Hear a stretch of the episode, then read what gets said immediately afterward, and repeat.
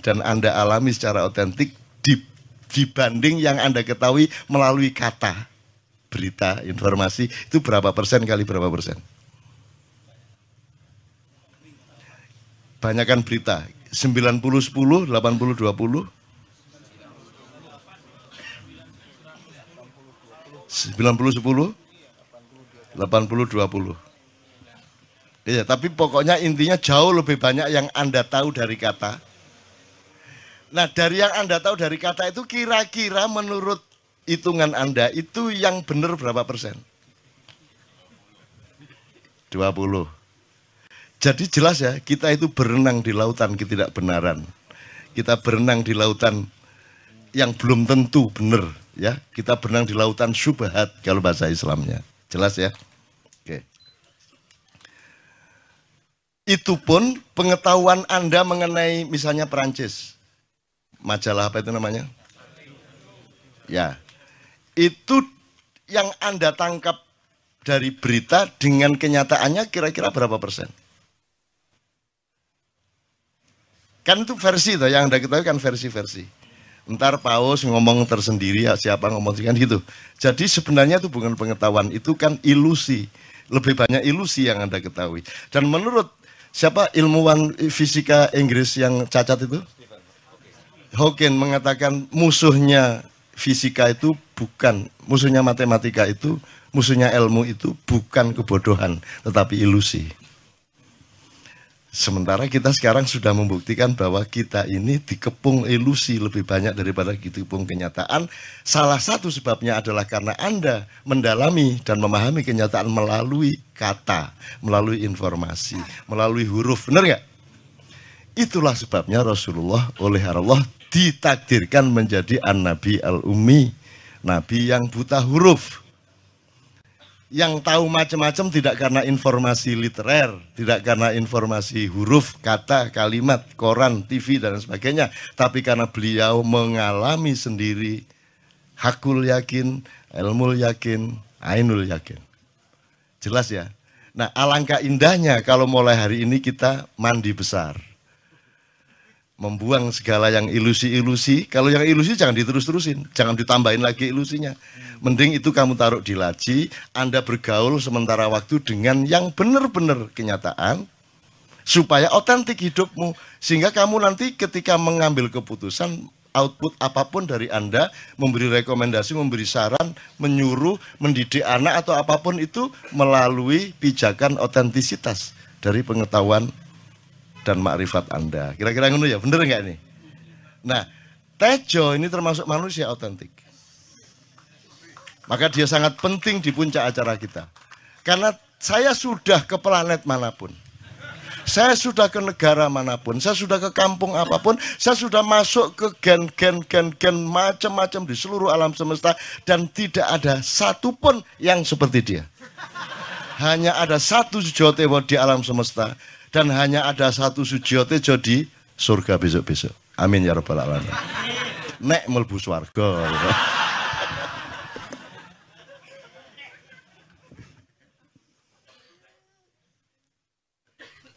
Ya teman-teman, saya tadi ke rumah Mas Nur Samad Kamba, terus ya ya terus ke sini. Jadi kenduri cinta ini tak anggap koyo nek padang pasir koyo oase gitu loh. Jadi capek nang TV capek, nang koran capek, nang kene enak. Jadi delok kiai lucu bahannya ganteng Cuman saya berbeda sama Mas uh, Nur Samad Kamba ini dihargai orang karena tahu bahwa dia deket sama Janun. Kalau saya meskipun pakaiannya nggak ulama ini dihargai orang karena se semua tahu saya gurunya Janun.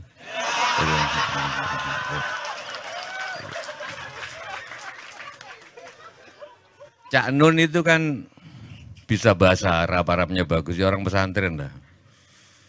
Tapi kan kalau di Hindu itu anu, orang yang tahu kata sampai tahu makna itu dalam tapi masih enggak terlalu dalam. Yang dalam menurut Hindu kalau tahu kata tapi nggak cuman nggak tahu artinya cuman tahu musiknya kata. Misalkan ainun cuman tahu ainun sebagai musik. Nggak tahu apa artinya ainun. Itu lebih dalam kalau di Hindu.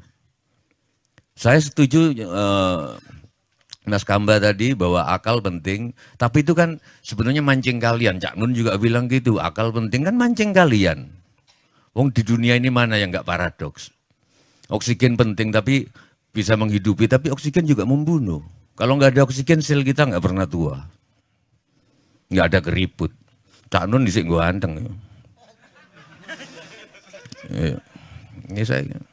Karena oksigen, cinta itu membangkitkan tapi membunuh. Ini too much love will kill you. Mana yang nggak paradoks? Too much. Jadi Buddha itu benar salah satu saya sih seneng. Aku kan senang kuil-kuil, nang, nang pura-pura. Yang saya cocok dari Buddha itu, makanya Buddha agama masa depan sebagai sebagai agama sebagai filsafat ya, Budi. Karena Tuhan maha paradoks. Nah yang saya katakan tadi, oke okay, akal itu penting, akal. Tapi itu kan sebenarnya mancing kalian. Wong di atas Sidratul Muntaha nggak ada akal sudah. Karena itu malaikat Jibril nggak ikut ke sana. Ya waktu Isra Mi'raj itu kan malah dekat Jibril jari ini ya iku loh. Aku itu tutup kafir loh. Aku aku ngaji juga dulu. Ya. Loh, melo kan Jibril melo begitu senang Sidratul Muntaha nggak kuat. Nabi dong yang kan harus ganggu akal. Rahwono di situ bener. Rahwono itu sastra Jenderal Yuning itu penguasa tertinggi ilmu itu Rahwono. Baca bukuku kalau nggak percaya. Lu tenan lagi. Kamu pikir Rahwono mencintai Sinta karena namanya Sinta? Enggak. Suatu hari Sinta itu berubah namanya menjadi Waidehi. Belum ada yang tahu, tiga kali berubah menjadi Janaki juga. Tapi Rahwana tetap mencintainya karena dia tidak menyembah nama, dia menyembah zat. Ilmuku dhuwur. Loh, Cak Non tadi bilang akal penting itu nipu kalian. Dia tahu bahwa akal ada batasnya. Aku ngaji nggak perlu arti. Dan ngajiku sakarepku. آمن الرسول بما أنزل إليه من ربه والمؤمنون. Nek salah ujuk bener akar sak karepku. Qalu amana billahi wa malaikatihi wa kutubihi ya, wa rusulihi wa kutubihi. Wa qala sami'na wa ta'na ghufranaka rabbana wa ilaikal masir.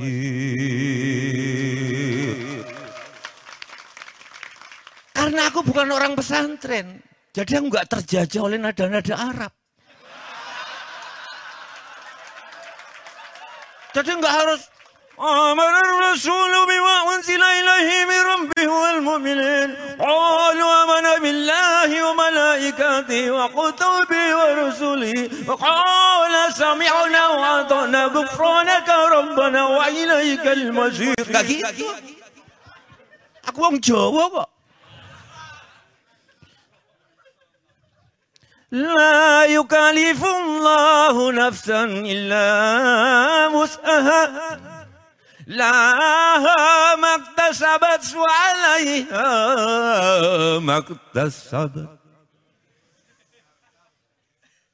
ربنا لا تؤاخذنا إن نسينا أو أخطأنا Mbuh terusannya ya Allah lali. Pokoknya kira-kira ngono. Wong aku tarhimku juga gak wae Cak Nun. Tarhimku kan kalau Cak Nun kan dia kan seolah-olah bebas tapi sebenarnya terjajah Arab.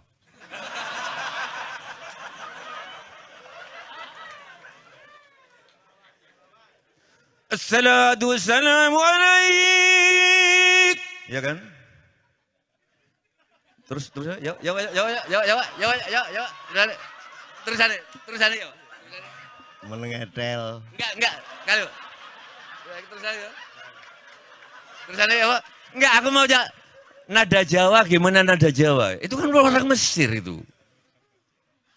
Aku tahu dari Mesir nonton Cak Nun ngomong di YouTube.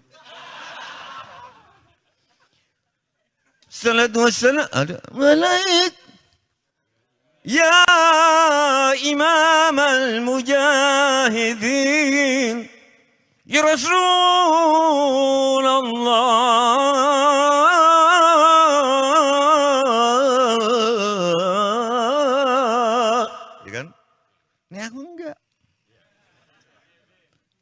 Assalatu wassalamu alaik Ya Imam al-Mujahidin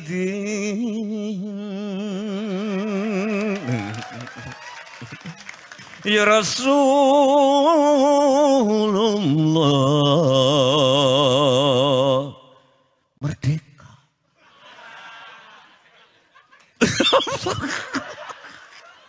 Ngerti kui kui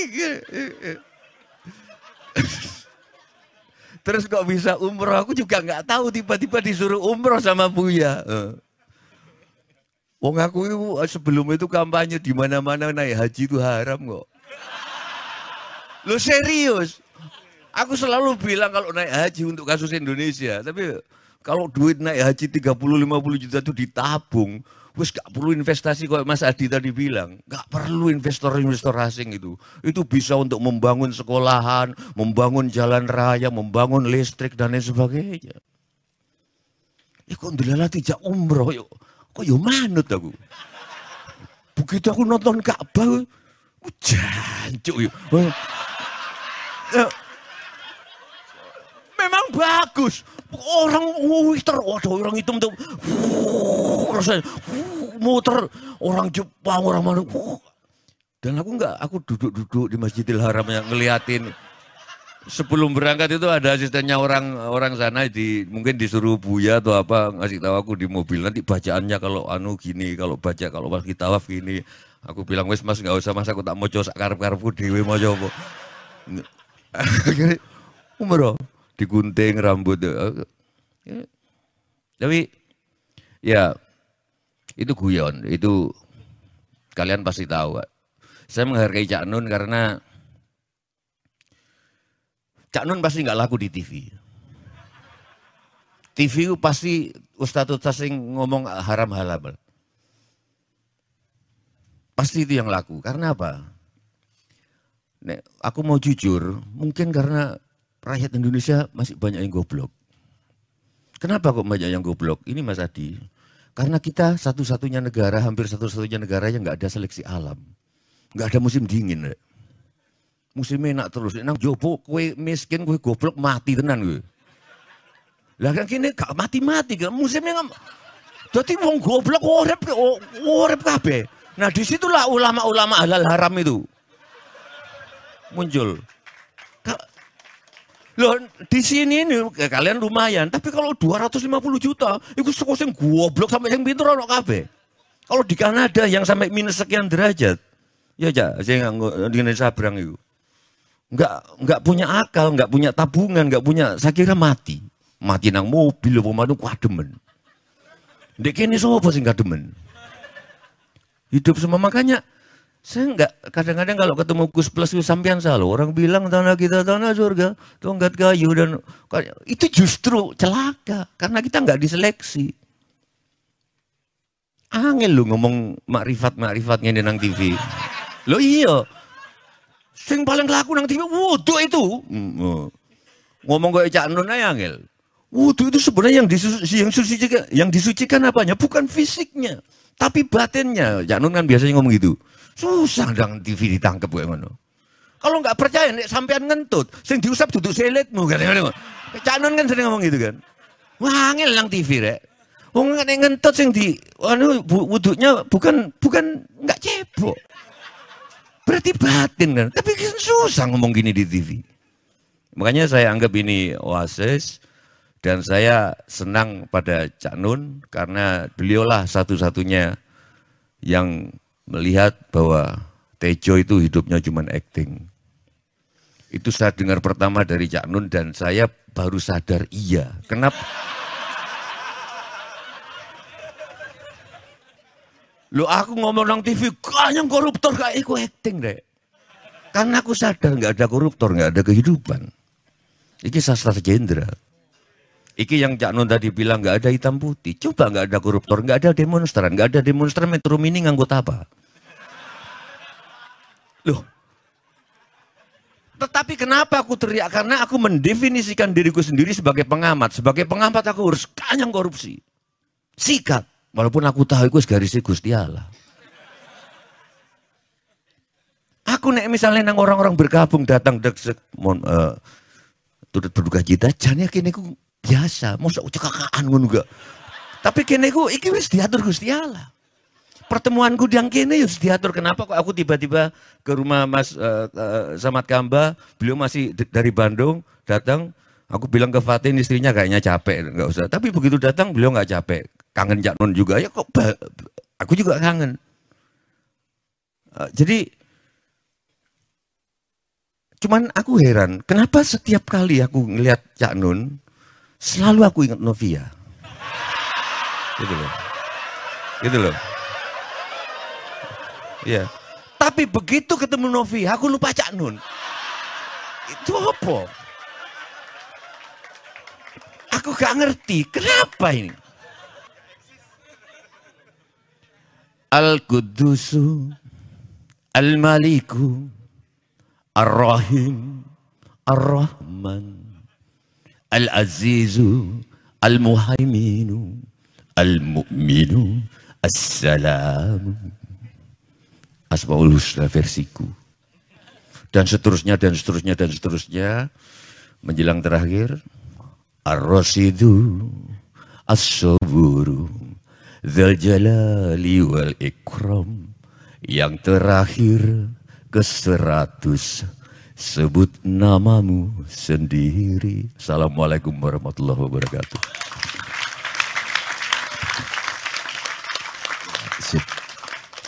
Sekali lagi tepuk tangan lebih keras untuk Tejo.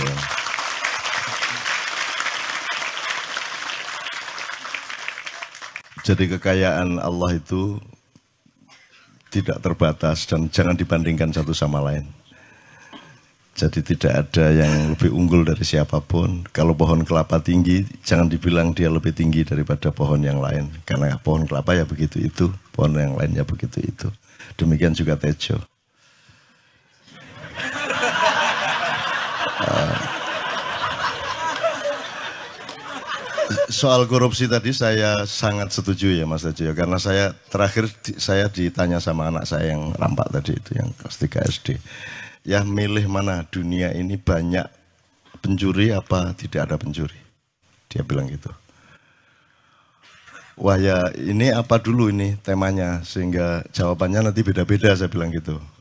Kalau oh ngomong doa aku, kalau ngomong wajarnya orang hidup di desa-desa di kampung-kampung ya kalau bisa nggak ada pencuri.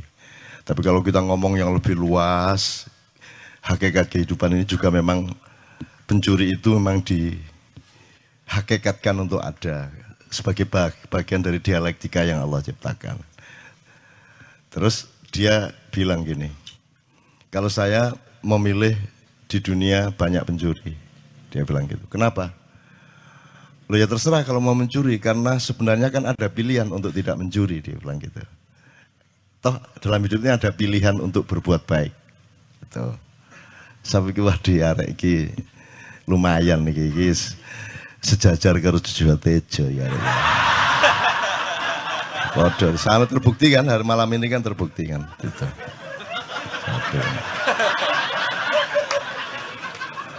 Di padak nomor KPK.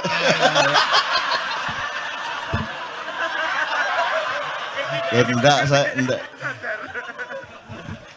Gini Jo. Enggak minimal disamakan sabrang sih lumayan nih.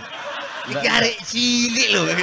Ya enggak, karena yahdillahu mayyasha. Ya. Wa yudhillu mayyasha karena Allah itu tidak pakai tidak terserah Allah kalau mau bikin hujan, dia hujan. Pohon kena, tembok kena, genteng kena, orang kena, semua kena. Dan tidak dihitung orangnya kecil apa gede apa, umurnya berapa. Kalau Allah memberi hidayah, itu jangan diperbandingkan usianya, TK apa. Bukan Allah memberi hidayah itu. Gak iso gak ngalano aku Jo konco. Oke, tapi tapi indahnya begini ya, indah sekali teman sekalian. Indah mungkin di forum lain kita bisa seperti ini. Zaman dulu saya sama Gus Dur itu saya tantang gini-gini terus cerita, jadi Gus Dur cerita, aku cerita.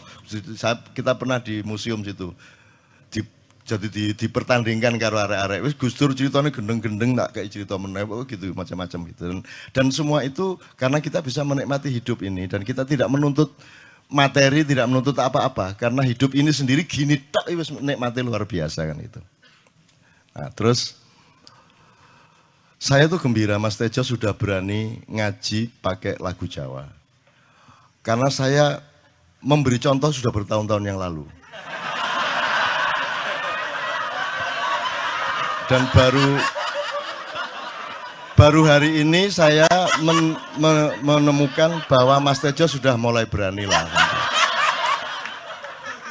Anda lihat di YouTube lah, cari cari banyak kok. Saya adzan pakai lagu Jawa segala macam dan itu tidak ada masalah.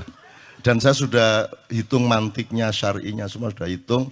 Sehingga saya justru ketika kita nanti sudah tidak berjuang, ketika kita sudah di surga, kita tidak butuh perjuangan lagi, tidak punya tidak butuh tahap-tahap dan interval jihad lagi, maka yang terpilih nanti di surga malah lagu Jawa dan Sunda. Adhan, kalau mau apa-apa pokoknya reng-rengnya Jawa. Gitu. Jadi Tejo itu sangat diperlukan Allah di surga. Karena dia nanti yang jadi maestro di sana. Dia menjadi maskotnya surga nanti insya Allah. Khusus tapi nanti Tuhan bilang, Jokowi nang kene nang surga tapi ojo gedean rumangsan. Ini dulu Cak Nun sudah di sini.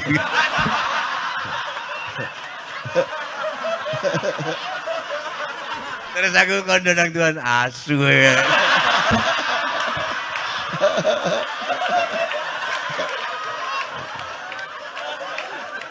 Jo, kenapa saya bilang seperti itu? Saya tidak akan praktek lah, saya tidak akan memperbandingkan vokal saya dengan vokalnya Sujo Tejo. Karena saya pasti kalah kan gitu. Orang yang menang harus ngalah lah.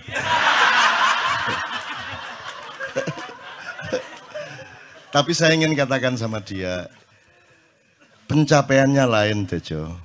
Kenapa Allah memilih bahasa Arab? Itu karena juga terkait dengan rosok Arab, terkait dengan segala macam apa namanya, yang sifatnya yang Anda bilang tadi, Jibril tidak bisa lebih naik lagi tadi itu. Karena pencapaiannya berbeda. Kalau Anda menguasai benar Panem Bromo, Pucung, ya, dandang gulo segala kemudian Anda menguasai kiroah sab, sabah misalnya, itu pencapaiannya berbeda. Jadi ada saat di mana kita memerlukan nada-nada Jawa, ada saat kita memerlukan karena pencapaiannya berbeda. Jadi prosentase vertikal horizontalnya berbeda. Jadi Jawa itu untuk kelangenan. Untuk orang yang sudah tenang, sudah tidak perlu berjuang, itu Jawa sangat enak. Gitu ya. Jadi itu juga itu justru orang yang sudah sukses, yang sudah pinter Jawa itu sudah sukses. Nah orang yang masih berjuang ini masih pakai Arab, bukan terpengaruh Arab, tapi metode sosialnya harus pakai itu karena yang di depan saya ini orang-orang yang terdidiknya Islam itu sama dengan Arab dan saya tidak ingin menghilangkan Arab. Tidak harus Arab tapi juga tidak harus tidak Arab. Ini harus dipegang. Jangan mentang-mentang kalau Oh, kan ini Arab bukan Islam. Iya, tapi juga Islam tidak mesti eh, Arab eh Islam tidak mesti Arab, tapi jangan terus Arab itu pasti bukan Islam. Unsur Arab tetap ada, unsur Jawa tetap ada, unsur apa tetap ada. Gitu loh. Makanya Allah memilih bahasa Arab untuk menjadi firmannya kepada Muhammad dan tidak memilih Tejo untuk jadi nabi terakhir. Engkau lah gak situ dakwah nyanyi yang ngono gak itu. Jadi memang ada berbeda, tapi tidak masalah karena saya misalnya gini aja, misalnya saya yang terkait salatu wassalamu alaik gitu ya. Saya tidak mungkin memakai Jawa karena mereka belum siap secara budaya. Karena mereka perangkat musikalitasnya berdasarkan budaya mereka, perangkat musikalitasnya yang bisa mengantarkan mereka naik itu harus pakai tradisi itu. Gitu ya. Meskipun saya membuka diri dan membuka semua orang lain untuk bertukar-tukar, tidak ada masalah. Makanya yang terakhir-terakhir kan banyak pendeta-pendeta datang kan saya selalu saya sugi dengan Kiai Kanjeng Solatullah kan selalu.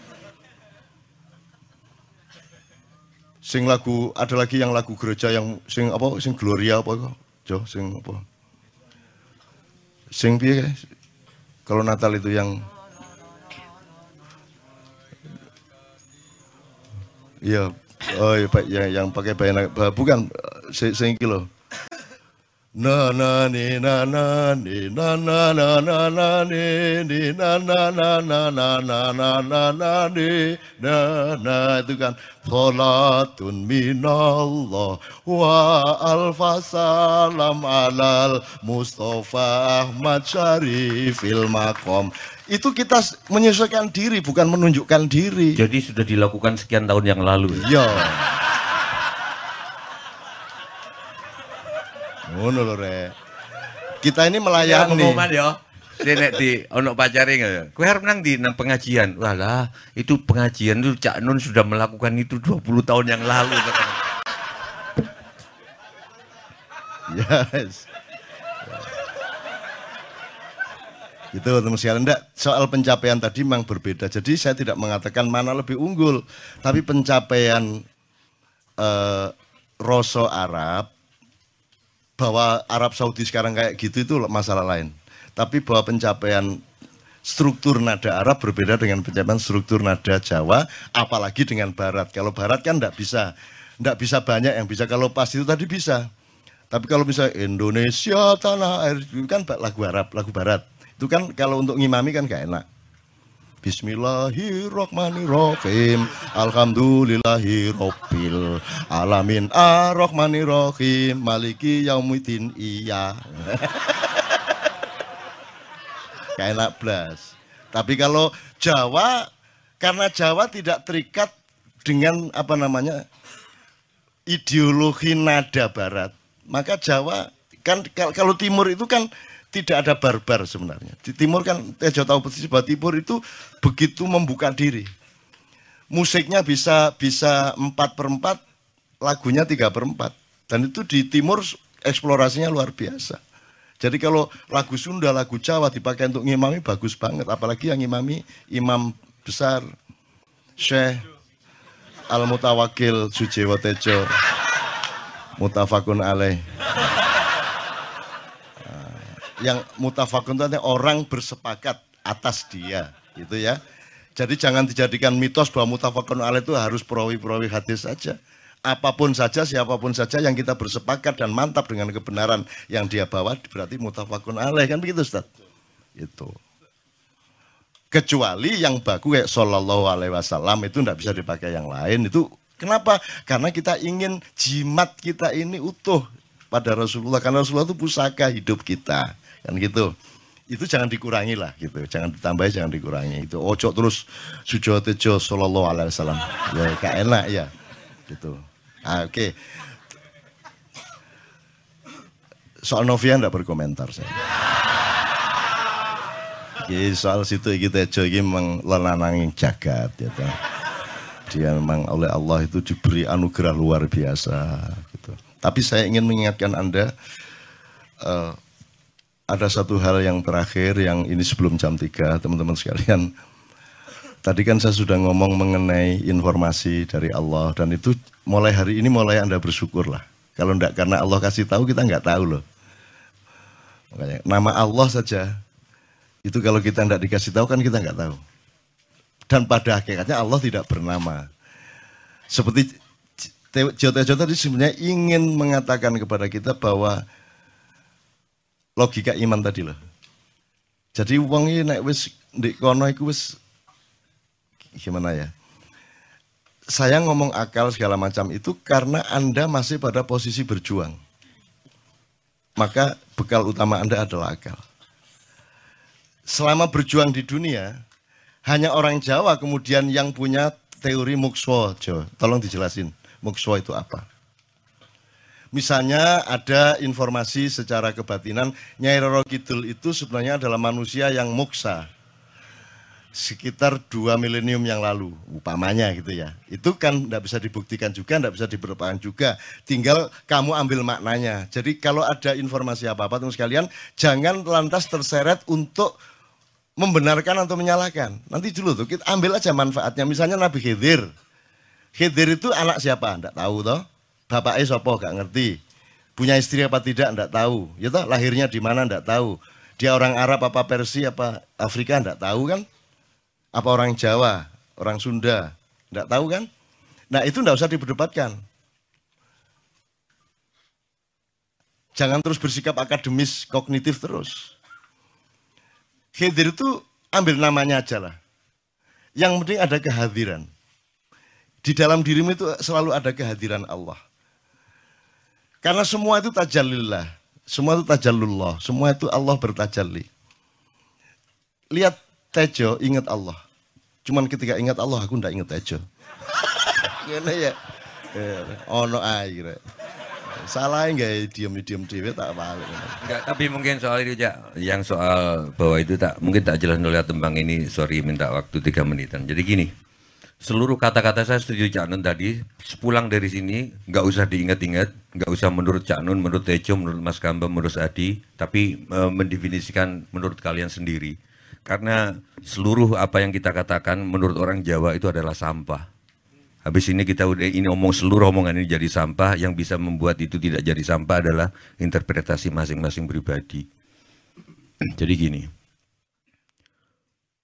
Lang langeng driyo lang lang lang ramyo lengkang.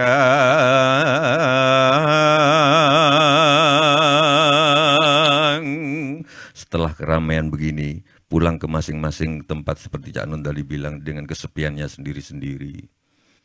Sinongwati Sinongwati jagat kariamong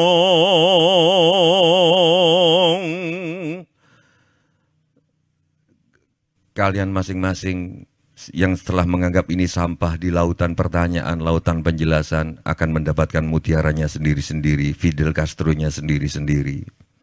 Mbak lumeng mbak lumba ing segoro anut seperti sampah-sampah yang kumambang di lautan itulah kata-kata. Hong palelu mutam berganggeng Palelumut amprekanggeng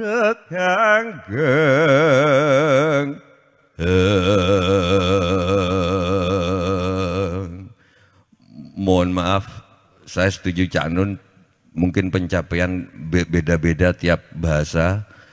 Mungkin Cak Nun tidak menggunakan Jawa karena menganggap bahwa teman-teman orang masyarakat Indonesia terlalu banyak pengaruh Arab, tidak siap untuk pakai Jawa. Tetapi Enggak tahu Cak Nun, uh, saya selama ini sering dikasih pengertian bahwa Bismillahirrahmanirrahim dengan nada itu adalah dengan nama Allah yang maha pengasih lagi maha penyayang.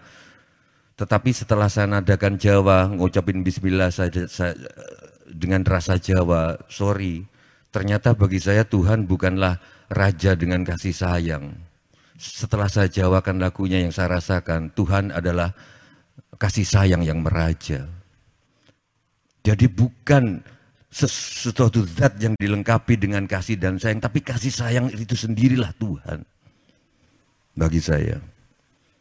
Karena itu mungkin ya ojo mbok tiru, aku gak sholat mbuh pirang tahun nih. Aku terakhir sholat di rumahnya Mas Kamba di Jeddah. Karena seminggu tinggal di sana aku nggak ngerti mau ngapain. Ya udah akibatnya tanya Fatin mana istrinya. Oh, aku mau subuh aku ngapain? Ya aku sholat itu.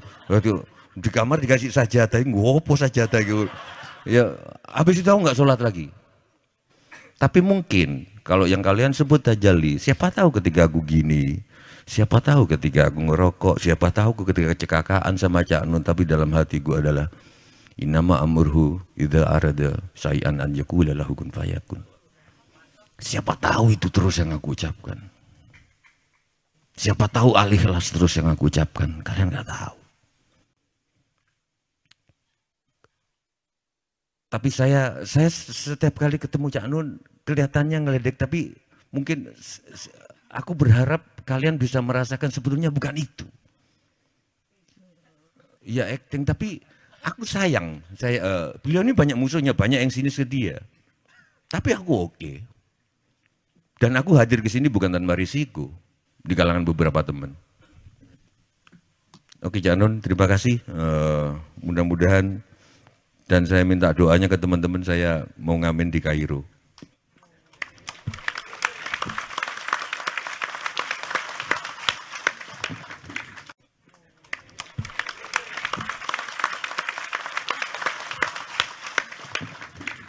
Oke teman-teman sekalian saya kira luar biasa malam hari ini dan saya sama Mas Tejo ini jangan diukur-ukur dengan dengan tradisi-tradisi dan kebiasaan-kebiasaan berpikir kita dalam berbudaya.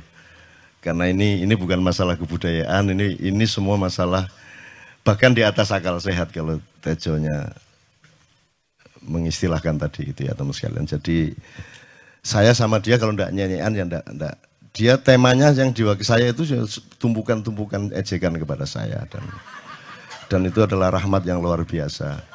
Itu dan uh, dia tidak sholat segala macam saya tidak membuat saya merendahkan dia atau membuat saya menjadi agak kurang dekat dengan dia tidak juga. Karena itu itu Allah punya gitu loh.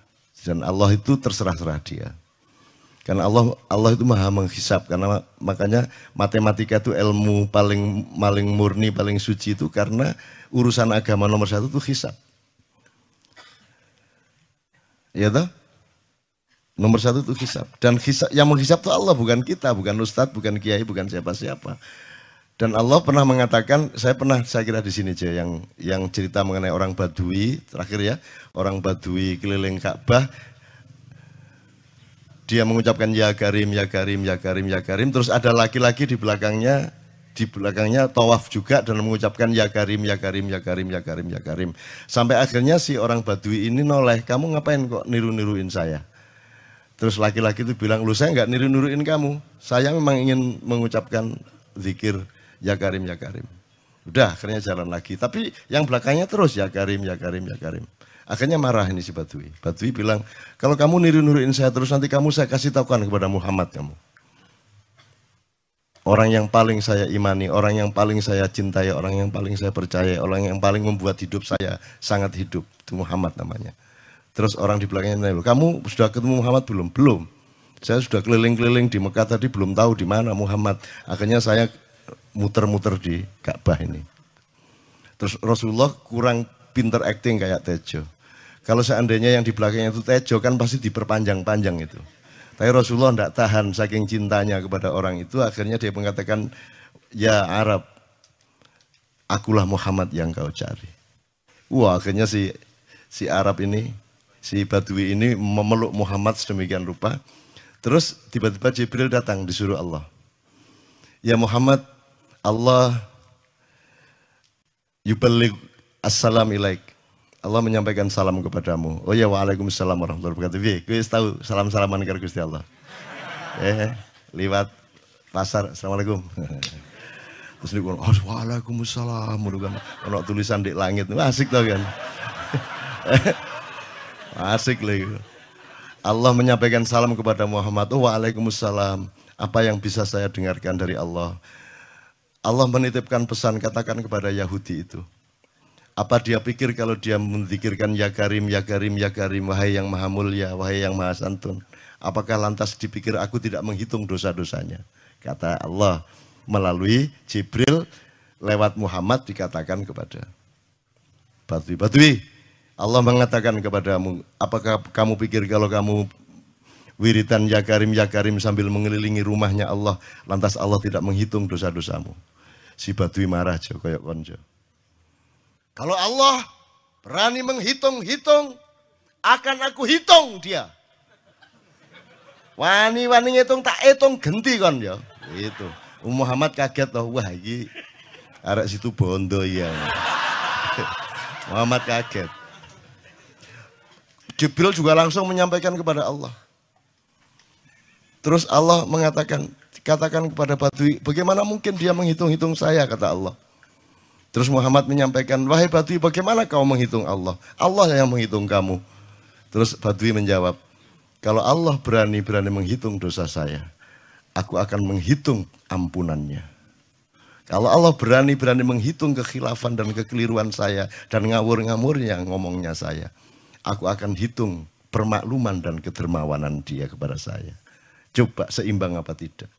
Aku yakin permakluman dan ampunan Allah akan lebih melimpah-limpah dari kesalahan saya. Gitu. gitu. Ngerti ya? Jadi mulai meneh metu oma, ayo wani-wani ngitung. wani-wani ngitung tak hitung ganti kan. Ya. Terus tahu nggak jawaban Allah?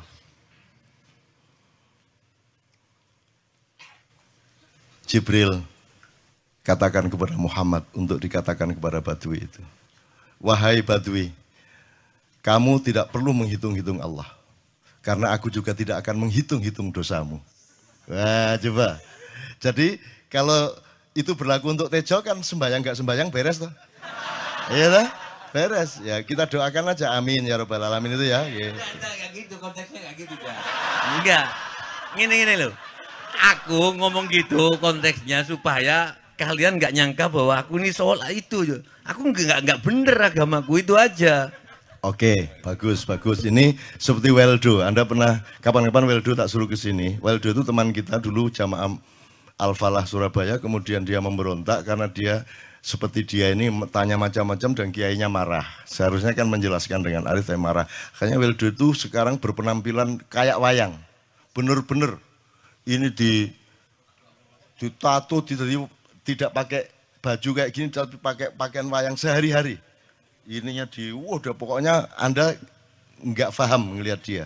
Bagaimana dia bisa tahan hidup seperti itu krempiang krempiang nggak pakai kaos nggak pakai apa terus sudah sampai sampai bawahnya dia pakai seperti itu. Dan saya tanya waktu Mak Iyahan di Surabaya di Bali, Bung Weldo, saya